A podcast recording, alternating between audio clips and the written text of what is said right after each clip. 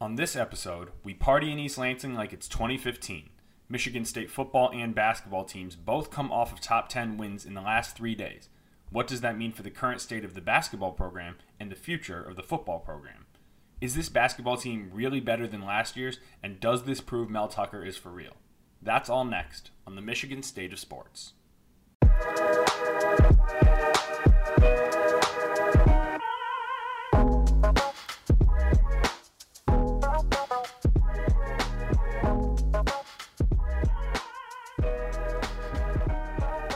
What is up, everybody, and welcome back to the Michigan State of Sports, where you know it's not going well, but I like to talk about it anyway. As always, I'm your host, Tony Garcia, and it's been about three weeks with that as my opening tagline, and I might have to ditch it. I mean, I can't fully ditch it because the four Detroit sports are all objectively bottom five teams in their league, and Michigan football is a joke. So that's five of our eight teams that we discuss on this show in a really, really tough situation. But as someone who went to Michigan State and follows those teams, it's really hard to say and feel like things aren't going really well. Because damn, are things going well right now. Michigan State football and basketball, about 48 hours apart, just beat top eight teams in the country in their sports. And that doesn't happen very often for any school. And when it does, it kind of feels like a good chunk of the time it's Michigan State doing it. Other teams that might do that in recent years, as I was thinking about it, are like Baylor, Wisconsin, Oklahoma, maybe, Florida, maybe, Oregon, maybe. But the Dukes, the Kansases, and the Kentuckys who are consistently doing it in hoops aren't doing it in football. And the Ohio States, Alabamas, and Clemsons that are doing it in football don't do that in basketball. It's really not common to have that happen two days apart. And that's why you're feeling good if you're a Michigan State fan. But this episode is not about comparing and contrasting. This is about the fact that probably six of the first nine episodes, we are now on episode 10, have had to be negative in some fashion or another. Either it's talking about the Lions need to get rid of, or now finally having gotten rid of Patricia and Quinn, or how Harbaugh has lost the locker room, or how the Pistons need to get the draft right because they're so horrible. But today, it's about drinking that forest green Kool Aid, that Spartan green. We are chest pounding with a big Spartan helmet right on the left breast. We are sitting back and admiring what two major Michigan State athletic programs have done this week. And furthermore, we're spinning them forward for what it means for the future. I'm going to start with basketball because last night, for so many Michigan State fans, was a religious experience. We're going to go through the lineup uh, and, and the predictions that we had coming in. And now that we've seen three games, it's time to readjust expectations for, for this Michigan State basketball team. And then we're talking football. If they play Ohio State, what to expect? I don't I don't know if they do. Um, and then Penn State crossover, just what what a, how you could wrap up the season and feel really really good about where things happen or about where things are going because this season for Michigan State football has had extremely high highs and some pretty darn low lows. So, what what what is this team actually and this program actually? And before we begin, as always, please rate, review, subscribe, and share this podcast with some local Michigan sports fans in your life. If all of you who are listening to this episode share it with just one Michigan State fan you know, and I know you know them, uh, then that's going to help double this podcast and we can start ballooning it and it's really going to take off. The more followers this has, the more fun it becomes for everybody involved. And thanks to everybody who has already listened loyally. It's really appreciated. And to anybody who is here for the first time, welcome. So, with that, we begin with Tuesday night's Mass, so graciously hosted by Duke University on Coach K Court at Cameron Indoor Stadium in Durham, North Carolina. That was the site of Michigan State's first road game for whatever road games are worth this year, where the Spartans beat Duke 75 69 to improve to 3 0 on the season. It was the program's first win at Cameron. Izzo says there's no asterisk. There is. I mean, it's not the same thing as beating Duke with fans there, but for what it's worth, I think Michigan State wins that game last night, even with fans there. But they weren't there, and it's also the first time they beat Duke in the Champions Classic. They were 0 3 at Cameron prior and 0 3 in the Champions Classic prior. And slowly but surely, Izzo is sort of turning this tide in this rivalry that was not a rivalry to begin. Izzo was 1 and 11 in the first 12 meetings against Coach K, and over the last 20 months, he's 2 and 1. And for the second straight game this season, much like the 80 to 70 victory over Notre Dame, the score for Michigan State does not nearly tell the score of the game. Michigan State had a 28 point lead against Notre Dame before coasting home, and they had a 16 point lead against Duke in the second half and an 11 point lead in the final minute, minute and a half before some last minute threes changed the look of the final score. But honestly, this game was never in doubt after the first 10 minutes when Michigan State got its head out of its you know what. And in some ways, these two games, Michigan's against Duke and against Notre Dame, they were the same recipe but in different ways. And I know I know that sounds weird, but I'm going to explain it. And my main takeaway from both of them, because you can't take anything away from Eastern, but through three games, I think I have the boldest takeaway you can possibly have, and that's that this year's team is better than last year's. And it probably has a higher ceiling than the 2018 team. And that's the team that slayed Zion Williamson and Duke to get to the Final Four. The two best players on last year's team, Cassius Winston and Xavier Tillman, would still be the best two players on this year's team. But the way the pieces fit together this year is better than last year. They were too dependent last year on them. And that is not a knock on last year's team that won the program's third straight Big Ten title and was rounding into form extremely nicely as March rolled around and COVID wiped out the tournament. I mean, they had won four straight games versus ranked opponents, were hitting their stride, and were a trendy pick to win it all. And a lot of the pieces this year are the same pieces. But this year is different.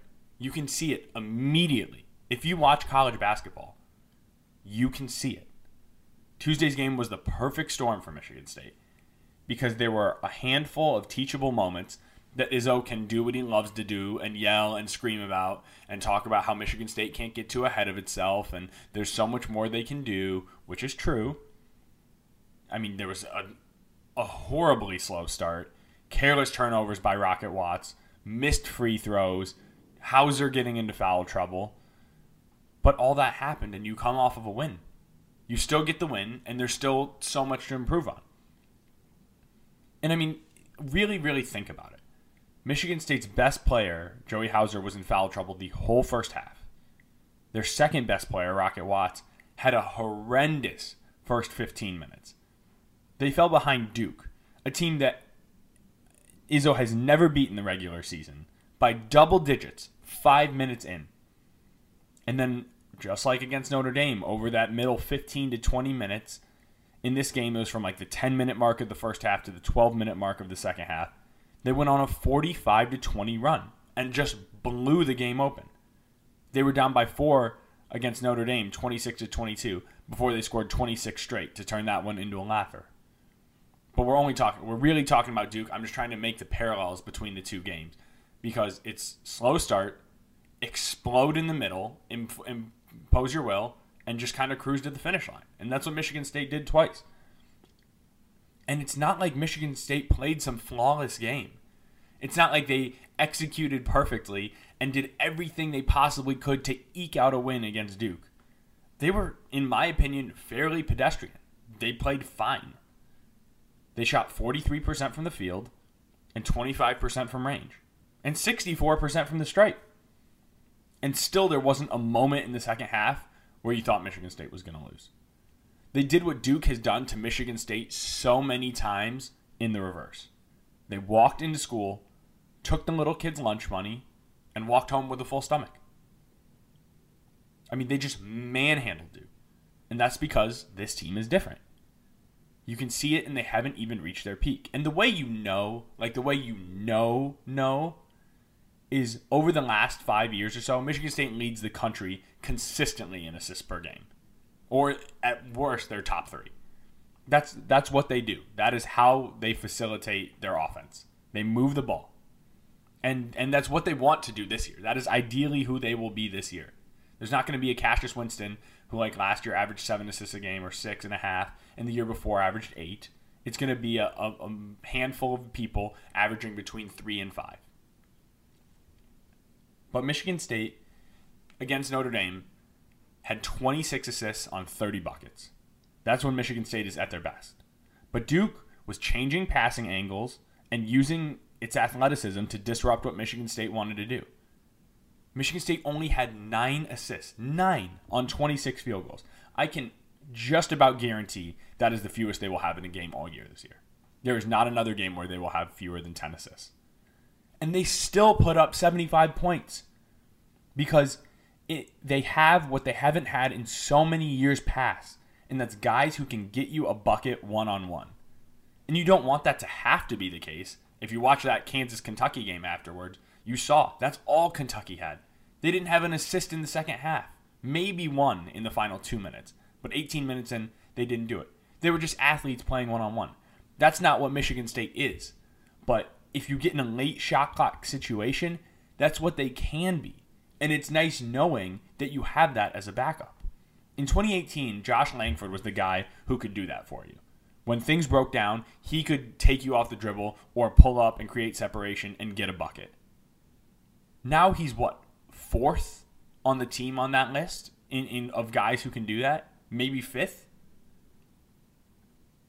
And more than that, this year's team is about depth and interchangeable pieces. It's this weird combination of guys with experience combined with guys who can do everything combined with guys who have very specific roles and specializations. If everybody can do everything on a team, then nobody has an assigned role. And if everybody is good at very specific things, it's easy to take them take that away. But when you have that combination that works hand in hand with one another, it's really hard to stop. And Rocket Watts, Aaron Henry, and Joey Hauser changed the scales for Michigan State in every facet of the game. And I want to go through what each one of them does piece by piece that we have seen now. Like, because preseason, when I had Graham Couch on, who did a wonderful job breaking down the season with me, we didn't quite know what's Aaron Henry going to be now that he has to be more of a leader how's Rocket going to transfer to, to the one instead of just playing just instead of playing combo guard? We hadn't seen Joey Hauser play a minute in, in a Michigan State uniform. We've now seen all three of them play three games, and we know what they're going to be this year, or see what they can be. And we'll start with Aaron Henry, who was 7 of 21 uh, Uh, from the field, had 14 points, 5 rebounds, 5 assists, 3 steals, 3 blocks. As a team, Michigan State had three, six steals and three blocks. Aaron Henry had all the blocks and half of the steals. He is everywhere on defense. He's coming off the weak side and getting blocks and then corralling it so it's not like he's just swatting it out of bounds, but actually making it a turnover. He's done that twice in as many games. I mean, on offense, you see him run the point, like in the second half when Michigan State thought that maybe Rocket was getting too ahead of himself at times. You you give the ball to a six six wing who is good enough at, ha- at handling the press break. And I mean, he, I mean, he can't. He's not a one man ninety four foot press break guy, but you can trust him with the ball in his hands anywhere on the court. And the most important part I thought of what happened Tuesday is that he took twenty one shots. Of course, making thirty three percent is not ideal and scoring 14 points on 21 field goals is far from the efficiency you would like. But either of the last two years, he wouldn't take 21 shots in his wildest dreams. He didn't have that between the ears. He couldn't. I mean, A, that wasn't what was required of him. And B, even if it was, he would have shied away from it. He took a career high 14 against LSU as a freshman in the Sweet 16 game and then he took 13 in the season finale against Ohio State last year. Those were the most shots he'd ever taken in games. And he took seven more shots than that on Tuesday night. I mean, he scored six straight early in the game when Michigan State was down 13 to 3 because Rocket was playing out of his mind and out of control, and nobody else was hitting from the outside. He knew his job as a leader, even if he's not a natural scorer, was to take over. And that's what he did. In game one versus Eastern, he took three shots, three, and tied with a career high seven assists, because that's what he felt like he needed to do on that night. He can mold his game to what the team needs on any given night. And there is not a single player in the country, not one, at his position that he can't match up with on the other end of the court. He can guard one through four. Anybody. And Aaron Henry is going to be a first round pick next year. And if he's not, it's going to be just like with X this year, where you say, wow, Memphis just got a steal in the second round. And that's why they signed him to a four year deal. X, that is, because they know they got a steal. That's going to be the same thing with Aaron next year. Defense travels. And even when you have an off night shooting the ball, because he's not a great shooter, he's a fine shooter, but that's not his game. And even when you're only making 7 of 21 shots, he was the best player on the court. And it wasn't close. And then there's Rocket Watts. Or I think we need to officially adopt the name Roller Coaster Watts. And a lot of people call him a roller coaster because of the ups and downs, but I think he's more like a roller coaster, more specifically, because there's moments where you think you're going to die, but as and and on that initial ascent, you you slowly like start crying to yourself because you think you're going to puke. But as you go along and you settle into the ride, you realize it's actually extremely fun. And you're smiling the majority of the time. And you are almost always satisfied at the end. That's Rocket. He was dreadful to begin the game on Tuesday. He had more turnovers than assists for the first time all season. But he was and is a one man show when he wants to be. He blew by Jeremy Roach on multiple occasions getting to the basket at ease. I mean, just, just dribble blow bys, no problem. He, he would catch an outlet pass and hit a eight foot floater coming in from a 45 degree angle at the hoop. I mean, he hit some transition buckets two in a row after Michigan State fell down 25 to 18 to get them back within three points, a layup, then a mid range jumper in transition. And at that point, you just felt like he could do whatever he wanted. He scored a game high 20 points, and it felt like he played his B game. That wasn't even his A game. He still has room. And for anybody who's not Michigan State, that's extremely scary. In the last part of the dynamic trio, the most dynamic trio in the Big Ten is Joey Hauser. Newsflash, he can shoot.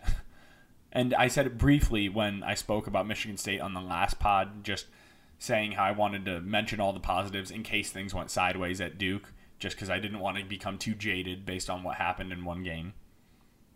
But, I mean, he had an even worse start than Rocket. And not because he was playing badly, but because he couldn't stay on the court. He picked up two fouls in the first three minutes of the game, and he ultimately fouled out, so he only got to play 23 minutes in total. But he was an efficient four of six from the field and had another ho hum double double. That's just what he does. He's averaging 12 and 12, despite only playing 23 minutes per game through the first three games. And I mean, he's just special. He is a college coach's dream. Some of the moves he was making last night, well, pump fakes that don't quite fully beat a defender, but then just finishing with a lefty baby hook from six feet. And then, I mean, that's unbelievable touch. Then stepping out on the wing and hitting open threes, even knowing how to space the floor in transition as a big man to make that an open look from the corner is more than most most bigs do. And he's not the most athletic guy on the court. He has a ways to go with his defense, but not with his rebounding. I mean, he has fully replaced Tillman by himself as a rebounder. And that was one of my biggest questions coming in to the season. Who was going to be that leading rebounder? And I think Hauser has said it's going to be him. And he has equivalently versatile skills on the offensive end. I mean, he is 12 and 12 right now while shooting 22% from 3 and 60% from the line. He shot 42% from three and 79% from the line as a freshman at Marquette. So once water finds its level, he's going to be more along those lines. And I think he's going to average somewhere around 15, 16 points per game and nine rebounds a game. And he can, and there, there's no matchup that can take him out of his game on, on offense. He can step out and shoot it, and he can finish around the rim with either hand. He's savvy, he's smart, and he wasn't even passing. He is the best passing big on this team. He only had, I believe, one assist in the game. And that's a huge weapon that he has at his disposal. And those are, I mean, those are Michigan State's big three, but that's still not what makes this team truly special. It's the other seven players who can rotate that make this team special because on any given night, it can be anybody. And on Tuesday, it was Malik Hall and Julius Marble.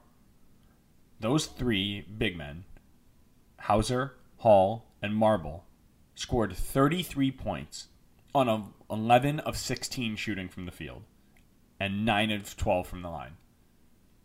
Malik Hall had his first career double double. Julius Marble didn't miss a shot and scored a career high 12 points with 5 rebounds. And, let's and, and though I mean when we're talking about those two sophomores, let's start with Hall because to me he feels like Kenny Goins, but instead of being a senior, he's a sophomore, who by the way is going to stay all 4 years. He was thrown into the fire last year and asked to do more than he was capable of, just like Kenny in 2016, and now later on in his career, it's paying immediate dividends. Other than missing two free throws that he was awarded because he was flagrantly fouled on his breakaway dunk, he didn't do anything wrong. He made his other six free throws. He was two of five from the field, but none of those shots were forced. And he had a team high four offensive rebounds and two assists. He he didn't he wasn't overmatched when he was on defense. And he grabbed any rebound in sight. I mean, Michigan State rebounded so well yesterday out rebounded an athletic Duke team 46 to 40. And that was one of the question marks of this team. And then you have Marble, who in the first two games couldn't even crack the rotation. But Izzo saw that he brought something to the court that Kithier didn't in this game, and that's strength and athleticism. So he got 12 minutes, and Kithier only got five instead of probably the other way around, where Kithier normally gets 16, 17, and Marble maybe gets two or three, like in the first few games. And like we said earlier, he didn't miss a shot. I didn't know he had that 16 foot mid range jump shot. I mean, I don't know if Izzo wants him taking that shot that he took late at the end of the first half, but he hit it. And to know that he can step out a little bit and knock it down, that's impressive. And he's going to get more playing time in the future. I mean, the worry was there might not be room in this rotation for him. There is. there is definitely room in the rotation for him. And that's because of the versatility that we talked about earlier with Hauser and Rocket and Henry. Hauser can play the four or the five. So if you want Hall on the court, and you do, trust me, you do, you can go small ball. You have Rocket at the one, Langford at the two, Henry at the three, Hall at the four, and Hauser at the five. Or if you want to go bigger, you have Bingham or Marble or Kithier at the five, and put Hauser at the four. Hauser can play four and five. Henry can play one through three. 1 through 3. Easy enough for me to say. Gabe Brown can play 2 through 4. Malik Hall can play 3 through 5. Rocket can play either guard spot. There are so many areas and so many athletic and versatile pieces on this team that they can match up with anybody. Anybody. And in years past, they didn't have answers for small ball lineups. Or vice versa. In the 2016 round of 32, when they played Kansas, and they couldn't get a rebound because they were just too small. Those days are past. Like we said, Michigan State just out rebounded an athletic Duke team, and they held them to 32% from the field and 22% from three.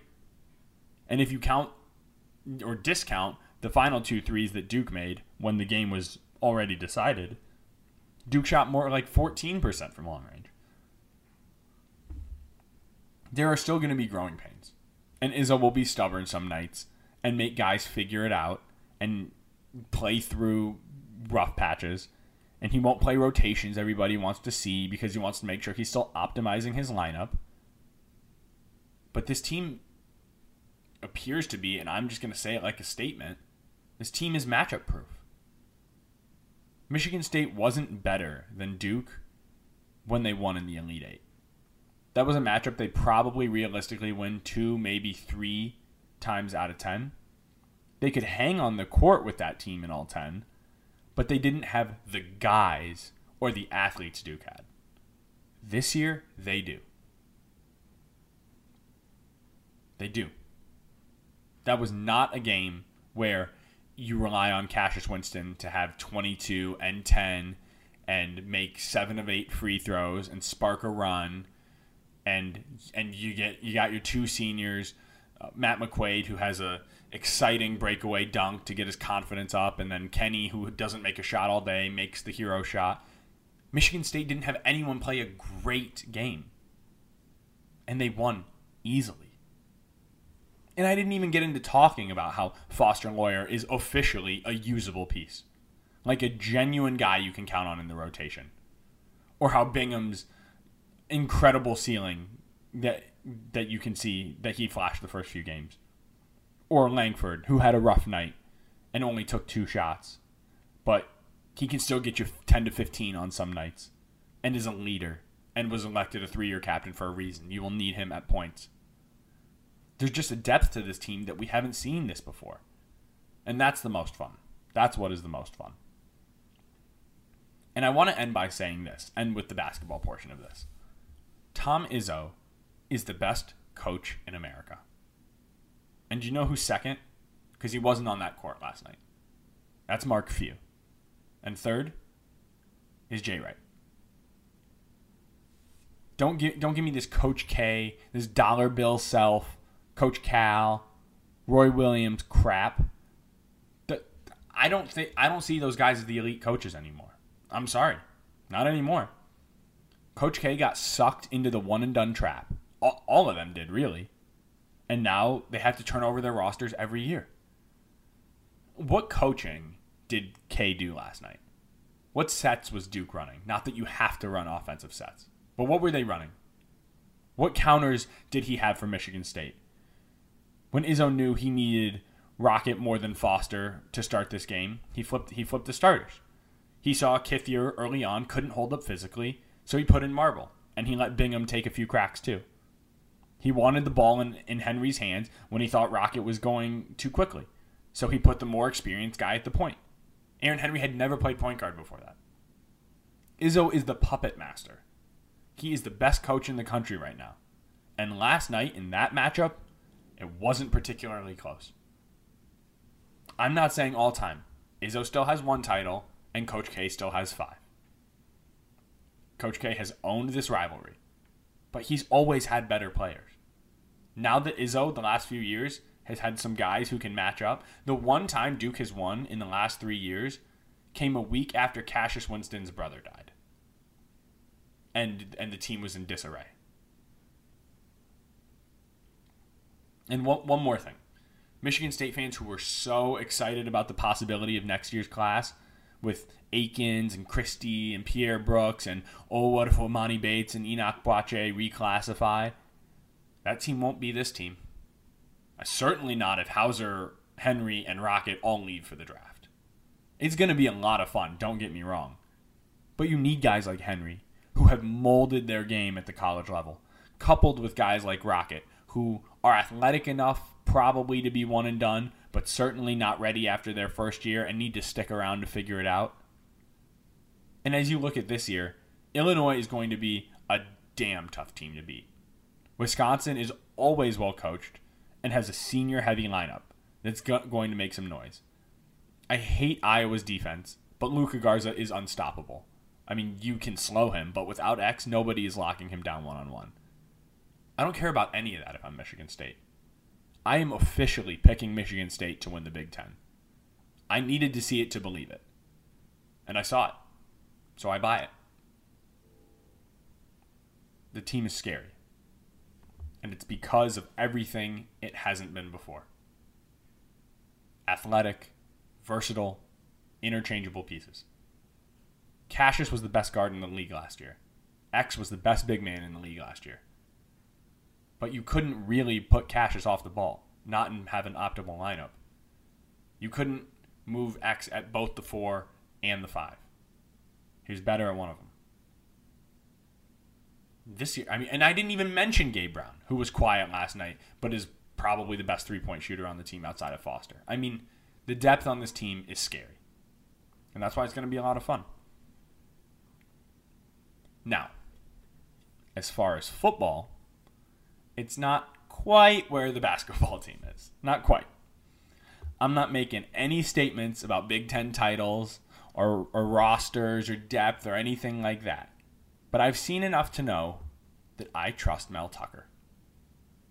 It's been a few days, some busy days in local sports, and we've had to get into the Lions and all their major decisions, and now MSU hoops coming off of a huge win and a and a big start that feels like it means a lot as far as this season goes.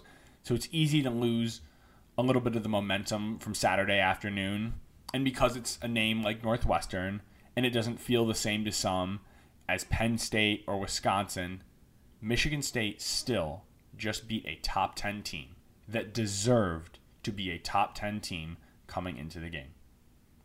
That was an extremely sound football team.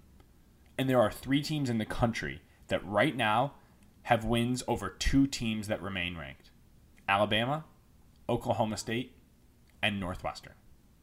Meaning, Northwestern didn't beat some fake teams. They beat Iowa. They beat Wisconsin, a solid Purdue team. Teams that, despite those losses to Northwestern, are still ranked because they are good. So, unlike saying Michigan State beat Michigan, which was a quote unquote top 15 win, it wasn't really. Michigan is clearly a fraud. And that is not to bag on Michigan. All the time, teams are ranked early on in the season. You beat them, and you see they're not what they thought they were.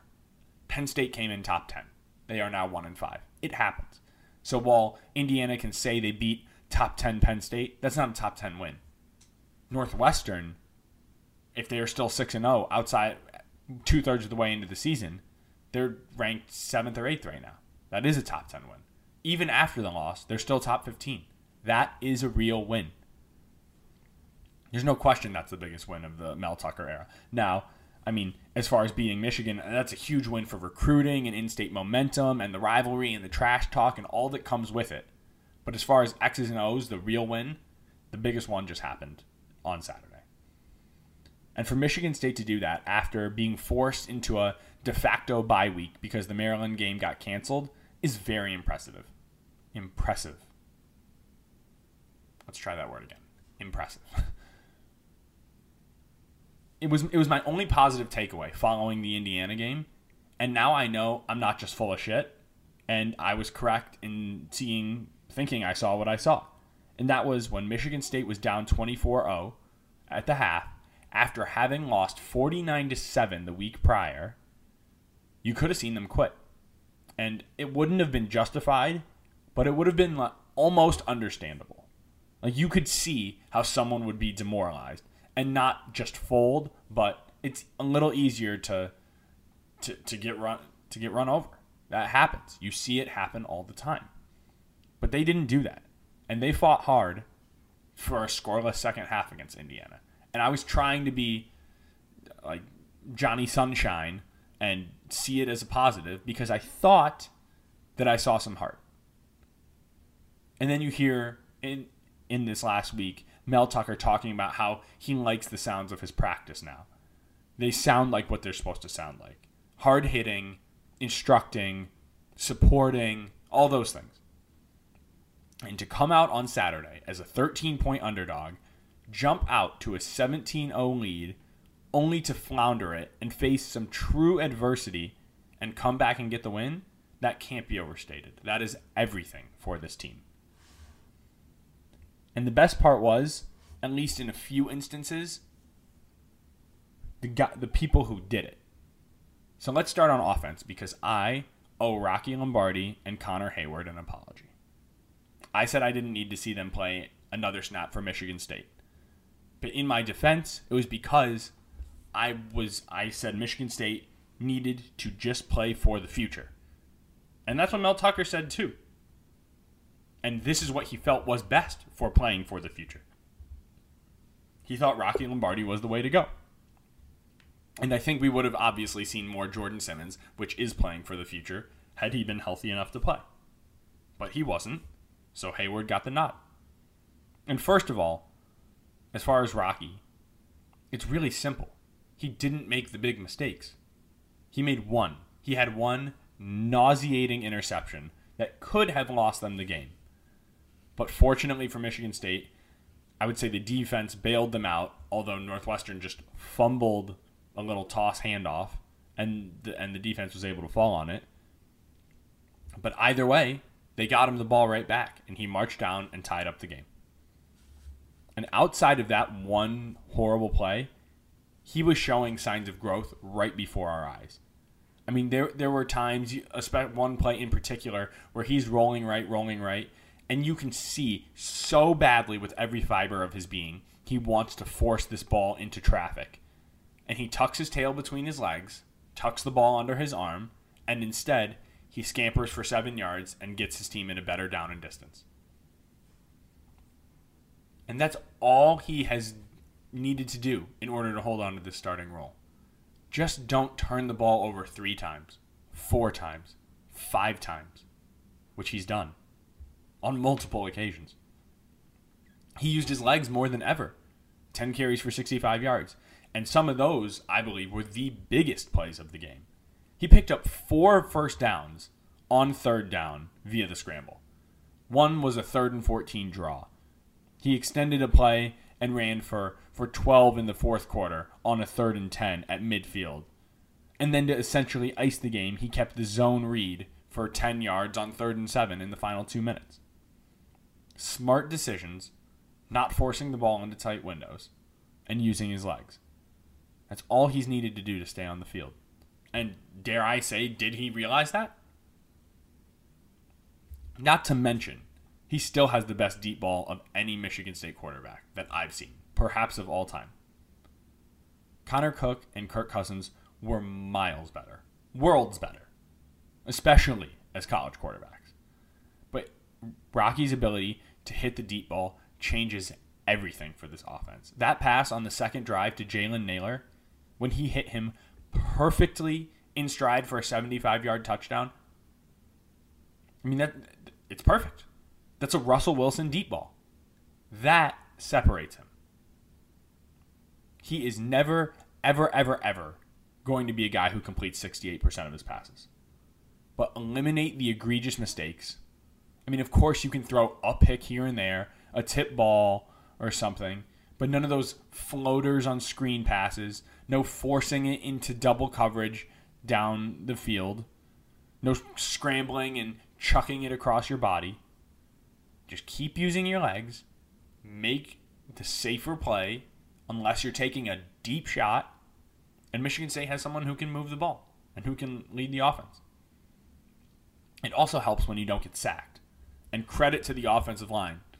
Arcuri, Duplain, Samac, Carrick, Jarvis, all five of them. They all deserve credit for this game, the best game of the season. In, in Michigan State's two wins, they have allowed no sacks. That's not a coincidence. And even more so than keeping Lombardi upright, they opened up some running holes. That was the first time Michigan State has run the ball against a, a competent defense that successfully since 2015. That's not an exaggeration either. It has been five years since we've seen that. Michigan State came into the country. That's my third time doing something like that. I apologize. Michigan State came into the game second to last in the country in running the ball. An average better than four yards per carry against a top 12 team against the run. That's extremely impressive. Offensive line coach Chris uh, Kapilovic, he has a track record of imp- improving offensive lines. Whether that was his seven years at North Carolina, where they were the best offense they've ever been, or his last year at, at Colorado, where he took them from a bottom four unit in the Pac 12 to a top four unit in the Pac 12 in one year. And he quickly seems to be doing that here. Michigan State knows it has receivers. Nailor, Reed, White, who couldn't play, etc. They have more guys coming in. But you get an established run game. That's what is going to get Michigan State back to relevancy as quickly as anything. It starts up front. That's what Jay Johnson wants to do in this offense run the ball and take deep shots. And that's what Michigan State was able to do successfully. And then if you look on defense, Michigan State has two players who should be first team All Big Ten, and maybe three who should be first or second team, and one of them at each level.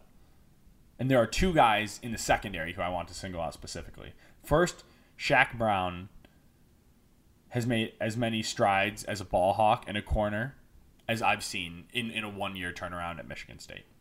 I mean, the five picks are what jumps out at you. He leads the Big Ten. He's tied for the lead in the nation.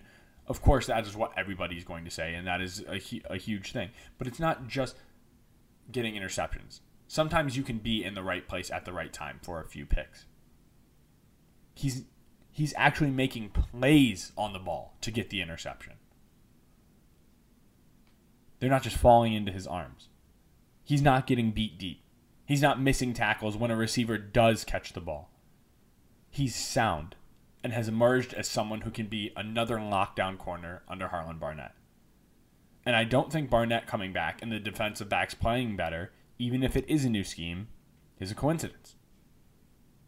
From 2011 to 2015, when the ball went up, if you're watching on TV and, and the opponent took a deep shot and the ball goes off the screen, you just felt like either it was going to be incomplete or it was going to be picked, whether it was Johnny Adams, Darqueze Dennard, Trae Waynes, what have you.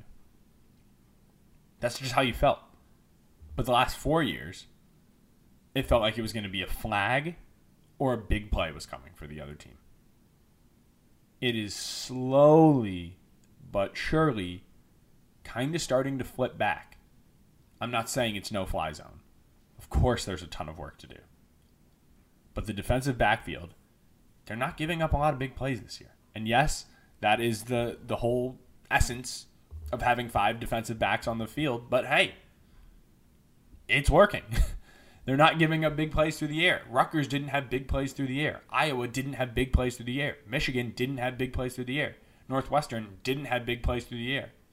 Indiana, they did. And that's part of the learning process. And then staying in that unit, the other guy who jumped off the screen was Angelo Grose. And that's the most exciting development from Saturday. Grose is a dude, like a dude's dude. The 5'10 corner from Ohio, he was everywhere on Saturday. Six tackles, five solo. Up, he defended a pass. I mean, tackling in space, hitting hard, like laying lumber. And this dude is 175 pounds soaking wet. He's getting time more than just at the nickel now. He's getting to play on the outside too. And as fun as it is to see the next two guys who I'm going to mention making plays, they're both seniors. It's more fun when it's a true freshman because that speaks to the future. And that's all this team is playing for. Third, and the best player on the defense without question, is Antjuan Simmons. Big Ten Defensive Player of the Week, 13 tackles, two for the loss, the tone setter on the first drive to stonewall Northwestern after Michigan State went three and out to open the game. I mean, he's more than just a defender. He is exactly who Michigan State needs as a leader when flipping over this program. Who he reminds me of, not as a player, but as a person, is Darien Harris, who is still in this program and is one of the director of, uh, of, of player development. Just leaders, just good guys, smart guys who happen to be damn good on the football field. And no shade to Darien, Antjuan is a step ahead of where he was. I mean, he came in in 2017 and experienced that 10 and 3 year his first year, and the next two were very disappointing. He didn't sulk. He didn't complain. He never looked to the to the portal. He kept his head down, embraced this new staff, and now he's going to be a first team All Big Ten linebacker, and he's going to be drafted in the middle rounds of the NFL draft. He's a leader. He's a good kid. And he's very close personally with one of my best friends. Shout out Hoon and Shelby and Shannon. But that's not even why I'm talking him up. And it's also not because he went to my former high school. Double shout out Ann Arbor Pioneer. He blows up dudes who are 100 pounds bigger than him on a consistent basis. He's never out of place. He could start for any team in the country, and he's the only player on Michigan State's roster you could say that about and it's a pleasure watching him. And then there's Naquan Jones, who was so dominant at the line of scrimmage against the team from his hometown that he looked like he was playing with something to prove. I mean, shedding double teams, making tackles in the backfield, just eating up space on run plays between the tackles so the linebackers can spin down and wrap up. Northwestern ran 37 times for a paltry 63 yards. The longest rush was 8 yards. And he sets the tone in the middle, letting guys like Drew Beesley and Jake Panasiuk clean things up on the outside. And Jalen Hunt, hopefully his injury is not too serious. I imagine he's done for the year. Next to him is another one of those extremely exciting young guys. Michael Fletcher looked good too. I mean, there are names, there are guys who you can see are going to be pieces next year. And the point is this these guys aren't learning the scheme, and it's showing. It's not going to be pretty against Ohio State if they do play. But isn't that kind of obvious? I mean, who is expecting to keep it close against Ohio State in the Big Ten this year? Probably no one. Certainly not a team with a first year head coach with all the young guys that Michigan State has to play. But you know what this win does do? Even if it doesn't guarantee you play Ohio State super close, not only does it build momentum inside the program and for recruiting, Mel has made it very clear what he wants to do as far as the transfer portal.